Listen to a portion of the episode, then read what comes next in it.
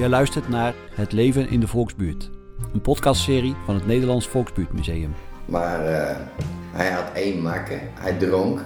Waren liefjes. En je Ja. kon je touwtje uit de deur hangen. In deze serie staat de rijke geschiedenis van de Utrechtse volkswijken en hun bewoners centraal. En ik zat eh, op school in de Jaffa-buurt, zoals dat heette.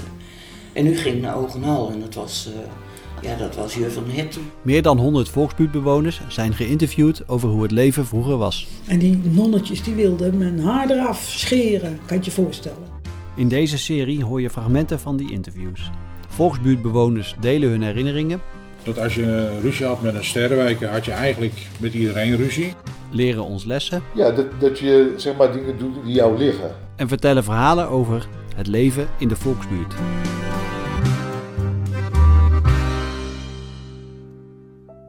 Aflevering 7. Je hele leven leren. We luisteren naar een gesprek tussen Annette van het Nederlands Volksbuurtmuseum en Abdelkader Tarioui. Abdelkader vertelt hoe het was om als kind uit Marokko naar Nederland te komen en dat hij zijn hele leven is blijven leren. Ik ben Annette Lamsma en ik ga praten met Abdelkader Tarioui. Ja. Waar en wanneer ben je geboren? Nou, ik ben eh, op 5 januari 1964 geboren. Eh, ik ben geboren in eh, een dorp dat heet Bani Said. Dat eh, ligt in provincie Nador, eh, Noord-Marokko. En het lag dicht bij zee, begreep ik? ja, inderdaad. eh bergachtig eh, gebied, zeg maar. En- en het ligt aan de Middellandse Zee. Wie was je moeder? Wat voor persoon was zij? Kunt je, Ja. Kan je daar iets over vertellen? Mijn eh, moeder was een, eh, of is een hele sterke vrouw. En eh, wij, eh, ik en eh, vier andere zusjes zijn in Marokko geboren en hoofdzakelijk door haar opgevoed. Want in die tijd toen ik werd geboren, toen was mijn vader al naar Europa, zeg maar. Dus Ja. ja, het was een En je hele... was de oudste, En hè? ik ben inderdaad de Ja. oudste. Dus ja, ik weet niet beter dat mijn moeder eigenlijk een, ja, zowel een man als een vrouw eh, was, om het zo in die termen van, eh, te, te spreken. Naast mijn eh, oma, want die heeft ook een hele grote rol in mijn eh, kinderjaren gespeeld, omdat we ook eh, in de buurt van haar wonen. En eh, nou ja, ook voor een deel door haar eh, opgevoed, zal ik maar zeggen. Abdelkaders vader werkte in Nederland en kwam één keer per jaar naar Marokko om zijn gezin te zien. In de beginperiode van die zag ik niet zo vaak natuurlijk. Ja, ik heb hem eigenlijk pas eh, echt goed leren kennen veel later toen we naar Nederland kwamen. Om het eh, heel kort te zeggen. ja. Hoe was het als je vader aankwam? Stormde je hem allemaal op hem af en beschrijf eens hoe dat ging? Klopt. Ja, want, eh, Het lijkt me wel een mooie... dat klopt, want eh, ja, hij eh, had natuurlijk allemaal eh, cadeautjes bij zich. Dus ja, het was inderdaad gewoon een soort Sinterklaas die dan kwam. En, dat was gewoon geweldig, want ja, je kreeg allemaal dingen die je niet kende. Of nou, speelgoed, kleding, noem maar op. Hoe, hoe vond je de sfeer thuis? Ik, ik heb het als ja, vooral vrij ervaren en niet streng, niet benauwd of wat dan ook. Het was natuurlijk wel vanuit mijn ogen nu wel vrij traditioneel, om het zo maar eh, te zeggen. Ja. Maar goed, dat, dat, dat was iedereen. En dat, eh, ja.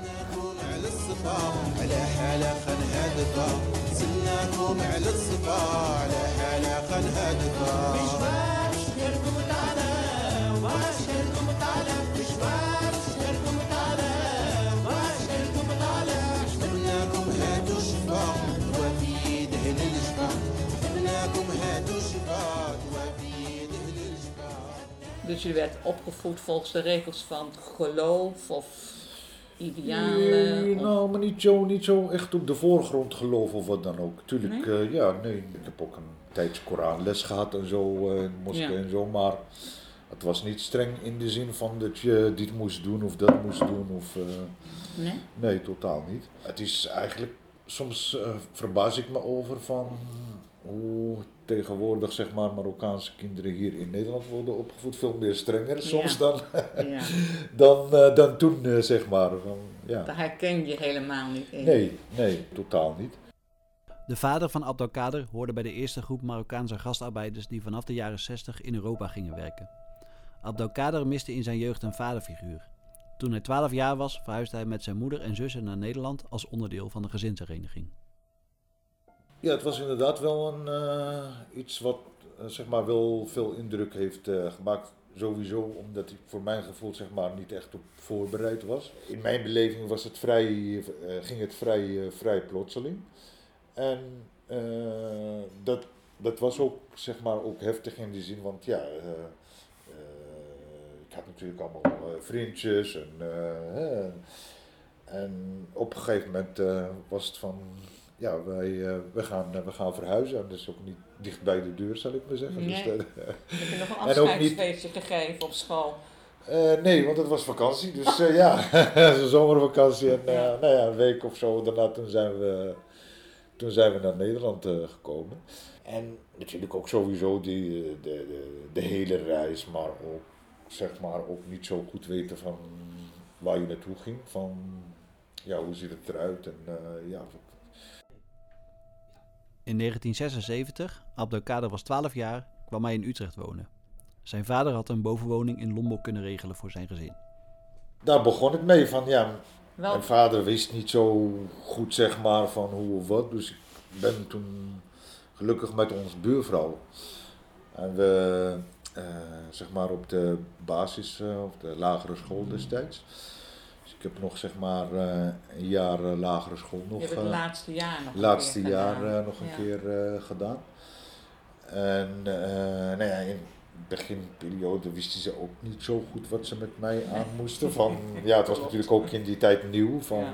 ja. de school wist het ook niet van. En eh, de, die school was er ook toevallig ook een andere Turkse meisje die ongeveer in dezelfde? Situatie zeg maar, eh, was. Die was ook nieuw. Dus die eh, juf had bedacht om ons zeg maar, in ieder geval bij elkaar te zetten. Zo van die verstaan elkaar. Ik denk het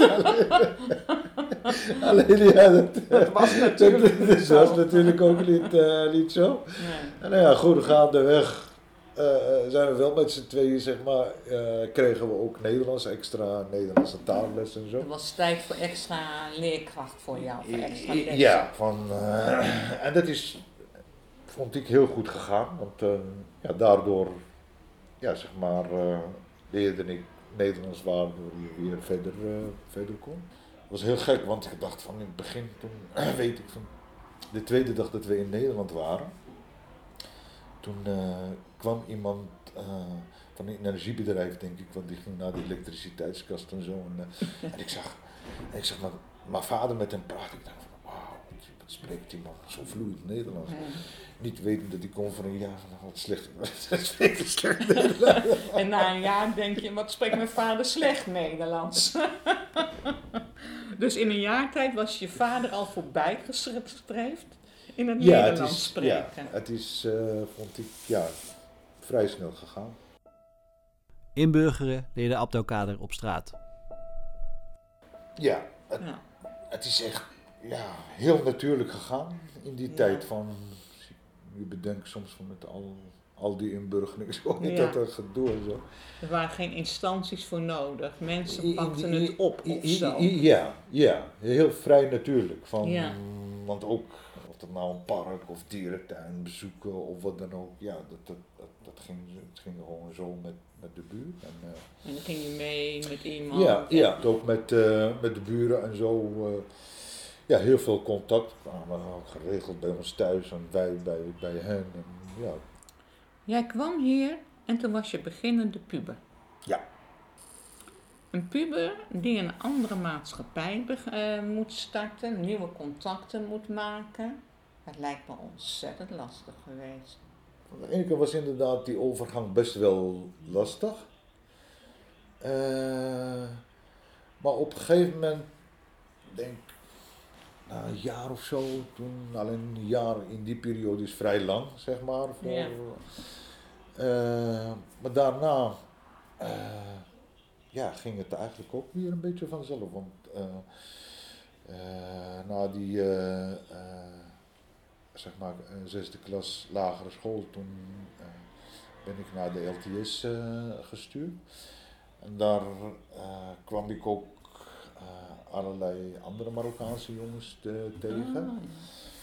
Ah, En op, zeg Dan maar, kreeg je meer Marokkaanse vrienden. jongens en meisjes inderdaad krijg je maar, ja, eh, Mm. meer vrienden die ja, in dezelfde situatie zeg maar zitten. Dus ja, ook, ook veel herkenning.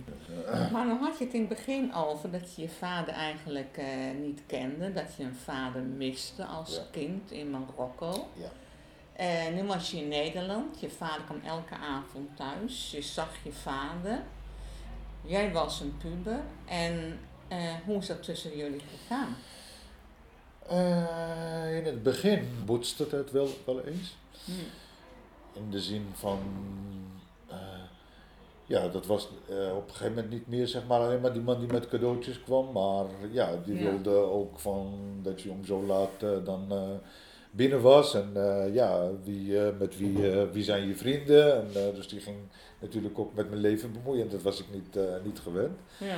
Dus ja, dat, dat, dat, dat, accepteerde ik niet zomaar, zeg Ja. maar. Van, Ja. eh, ja, en voor hem was het, ja, was natuurlijk ook nieuw. Van, ja, van wat, hij, eh, wat wel of niet moest doen. Maar goed, in die tijd waren ze wel vrij, vrij angstig. Van, eh, hij was bang dat ik verkeerde vrienden kreeg. Dat ik, eh, weet ik veel, aan de drugs zou gaan.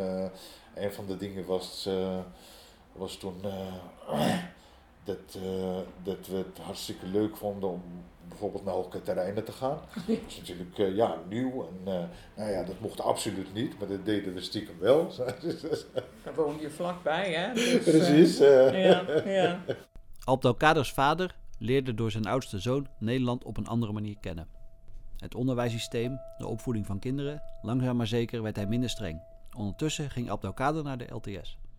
En toen ging je naar de LTS. En niet omdat je dat zo leuk vond, maar omdat het gewoon zo was. Ja, En eigenlijk wilde je eh, boeken leren en je moest met je handen leren. Ja.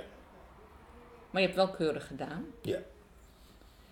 En dat is vier jaar LTS, dacht ik. Je hebt Ja. je diploma gehaald. Waarin heb je diploma gehaald? eh auto, uh, automotorvoertuigentechniek. Oh ja. Ik zou dan automonteur Ja, worden. ja. ja. En wat ben je toen ook gaan doen toen je klein was? Ben ik, eh, toen was je een jaar of Eh, 16, 17, ja, hè? 16, 17. Ja. Dus eh, toen ben ik eh, inderdaad ook na die LTS ook, ook gaan werken voor een deel. Om, Ja. om die opleiding zeg maar verder af, af te maken. Maar ook keurig bij garagebedrijf in Maars en Broek. ja. Alleen, eh, ik had niet zoveel met die, met die hele techniek. Van, Nee. Ook tijdens de opleiding en, eh, eh, zag, je, zag je al zeg maar, bij eh, klasgenoten en zo dat ze heel veel bezig waren met, eh, met brommers, met weet ik veel wat. dan. Maar die, die interesses had ik eh, totaal niet. Abdelkader wilde verder leren en hij ging naar het MBO. Hij kwam in de jeugdhulpverlening te werken bij het Jongerenadviescentrum. En je had een fulltime baan daar. Nee, eh, niet fulltime, iets van eh, 28 of 30 Oh, uur iets of van zo. drie, ja, ja, Ja. Ik studeerde daarnaast ook. Oh ja. Nee, ik ben toen ook eh, in die tijd ook de, de sociale academie gaan, eh, gaan doen, na die eh Ja. MBO. Dus ja, zo eh, ging En het stap. heb je gehaald, de Sociale Academie. Ja, En eh, je zei dat je nu bent uitgeleerd. Sinds wanneer? Wanneer eh, is acht je jaar eh, laatste... geleden denk ik. Acht ja. jaar geleden. Ja. Wat is je laatste studie geweest dan? Eh, is de, de universiteit in Utrecht. Toen eh, eh, organisatiewetenschappen gedaan. Oké, ook gehaald. Ja. ja. Oké. Dus je hebt een lange leerweg gehad, hè? Ja, eh, dat is absoluut zo, maar dat heel lang. Nou ja, ze zeggen tegenwoordig dat je je hele leven moet eh, blijven leren. Ja, Dus eh, daar doe jij dus ruimschoots ja, aan. ja, ja, nee, eh, ja, je deed, kijk, als je iets doet wat je leuk vindt, dan ervaar je het niet zeg maar van eh, ik moet het of eh, wat dan ook. En dan vertelt Abdelkader over zijn kinderen. Ik heb, eh, we hebben drie kinderen. Eh, twee eh, meiden en een eh, jongen. Mijn eh, oudste dochter is nu 19. Tweede is eh 16. en andere is 8. En zijn ze net zo leergierig als jij was? Niet allemaal. Mijn oudste dochter die is heel leergierig. Mijn zoon die, die vraagt mij af en toe van ja, maar heb je nou echt per se diploma's nodig? Ik kan toch ook zo zeggen. Oh ja. ja, ach, dat, eh, dat, eh, dat wisselt van persoon tot persoon, van karakter Ja. tot karakter. En je oudste dochter is natuurlijk al ver met leren, hè? Ja, die, eh, die, die, doet nu de, de universiteit, Amsterdam, Vrije Universiteit. Communicatiewetenschappen. Hey, hey. Ja. Kun je er samen over praten of zo? ja, nee, eh, ja, eh, vind het geweldig. Oké, als we nu eh, kijken in de tegenwoordige tijd en een beetje je leven nu gevolgd. Wat, wat is er nu belangrijk in je leven? Ja, qua persoon, mijn kinderen, mijn familie natuurlijk. Maar ook het werk waar ik, waar ik mee bezig hou, vind ik ook heel belangrijk. En waar word je gelukkig van? Ik word gelukkig als ik eh, iets voor anderen eh, kan, kan betekenen. Ja. Dat maakt mij heel gelukkig. Ik merk het nu met, ja, we houden nu ons bezig zeg maar met eh, de ouderen, de, de eerste generatie. Dus mijn vader en zijn leeftijdsgenoten. Abdelkader werkt bij het krachtstation en hij vertelt wat hij daar doet. We zorgen voor ouderen, om het zo maar te zeggen. Oké. Maar wat we heel concreet doen is we organiseren dagbestedingsactiviteiten voor eh, ouderen. We ondersteunen eh, mantelzorgers en we zijn momenteel ook bezig om een eh, woongemeenschap voor die groep ook hier in Kanalenland op, op te zetten. En ja, die, die hebben we eigenlijk, die heb ik zeg, met een aantal mensen ook vijf jaar geleden ook zelf eh, gecreëerd of opgezet omdat ik ook zag dat eh, ja, bij deze groep van eh, migranten ouderen, in, van, in mijn geval vooral Marokkaanse ouderen, van, eh, ja, dat ze eigenlijk hun leven lang zeg maar, met die droom hebben geleefd van we gaan ooit terug. Ja. En daardoor eigenlijk eh, zich weinig hebben voorbereid om in Nederland oud te worden. Ja. Je? Dus Ja. en eh, dan zie je dat het eh, soms heel lastig kan worden. Kijk, je ziet ze van, als nog de gezondheid het toelaat en zo, dan uh, pendelen ze een tijdje zeg maar, tussen Marokko en, en Nederland. Maar ja, naarmate men ouder wordt, allerlei gebreken krijgt, dan, dan wordt het ook heel lastig. Dan is het ook niet meer. Dus, eh, en dan is het ook heel belangrijk van, nou, hoe, zorg je ervoor van dat je zo gelukkig mogelijk hier in Nederland uit, Ja. eh, uit wordt? Want, Want ja, teruggaan is geen optie natuurlijk. nee, het is, eh, nee, nee, bij de Nee. meesten is het, is het geen optie. Want ja, goed, het is een, ooit een droom geweest, maar die is al lang achterhaald door de werkelijkheid. Want ja, al je kinderen, je kleinkinderen ze zitten hier en ook die, eh, die droom of die, eh, die gedachte van wat je ooit mee hebt genomen van Marokko, Ja. van, dat bestaat ook niet meer. Nee. Daar proberen we hier wat mee eh, te doen. We proberen zeg maar, eh, ja, ze zo een gelukkig mogelijk eh, tijd eh, Ja. te bezorgen. Abdelkader heeft een helder antwoord wanneer hem wordt gevraagd wat hij jongeren van nu zou willen meegeven. Ja, volg vooral je hart. Want ik zie dat heel veel jongeren dat niet altijd zeg maar doen. Bijvoorbeeld heel veel jongens en meisjes die, eh, die gewoon hier in Kanalenland geboren en eh, opgegroeid zijn, maar eh, nog steeds zeg maar of eh, opleidingen gaan doen alleen omdat eh, ja, hun vriendjes dat doen of omdat het eh, op dit moment het makkelijkste Dus is. ze maken keuzes op Ja. verkeerde gronden. Ja, op eh, weinig, of dat is niet altijd zeg maar een bewustzijn van, eh, ja, dat, dat je zeg maar dingen doet die jou liggen. Of je ziet jongens die zeg maar bezig zijn om alleen maar zoveel mogelijk geld te verdienen en dure auto's of weet ik veel wat dan ook. Of inderdaad dingen doen die, eh, ja, eh, die misschien eh, zeg maar de sociale omgeving eh, zeg maar, wenselijk vinden Dus of die wat dan ook. leven in het nu, zeg maar. Ja, Je kijkt ja, alleen naar Ja, het nu. ja, en te weinig zeg maar van wat vind ik nou echt leuk en waar, hè, waar, waar, waar krijg ik het warm van. Waar krijg je het warm van? Dat vindt Abdelkader belangrijk. Hij praat er zelf veel over met mensen in zijn omgeving.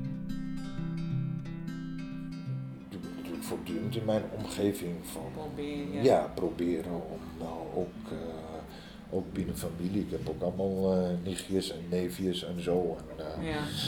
En probeer je inderdaad, proberen ook zeg maar op die manier ook van, nou ja, dat het niet gaat om van hoeveel je verdient of hoe, wat voor status je hebt of allemaal dat soort dingen, maar veel meer van, ja, waar Ja. word je zelf warm van. hè?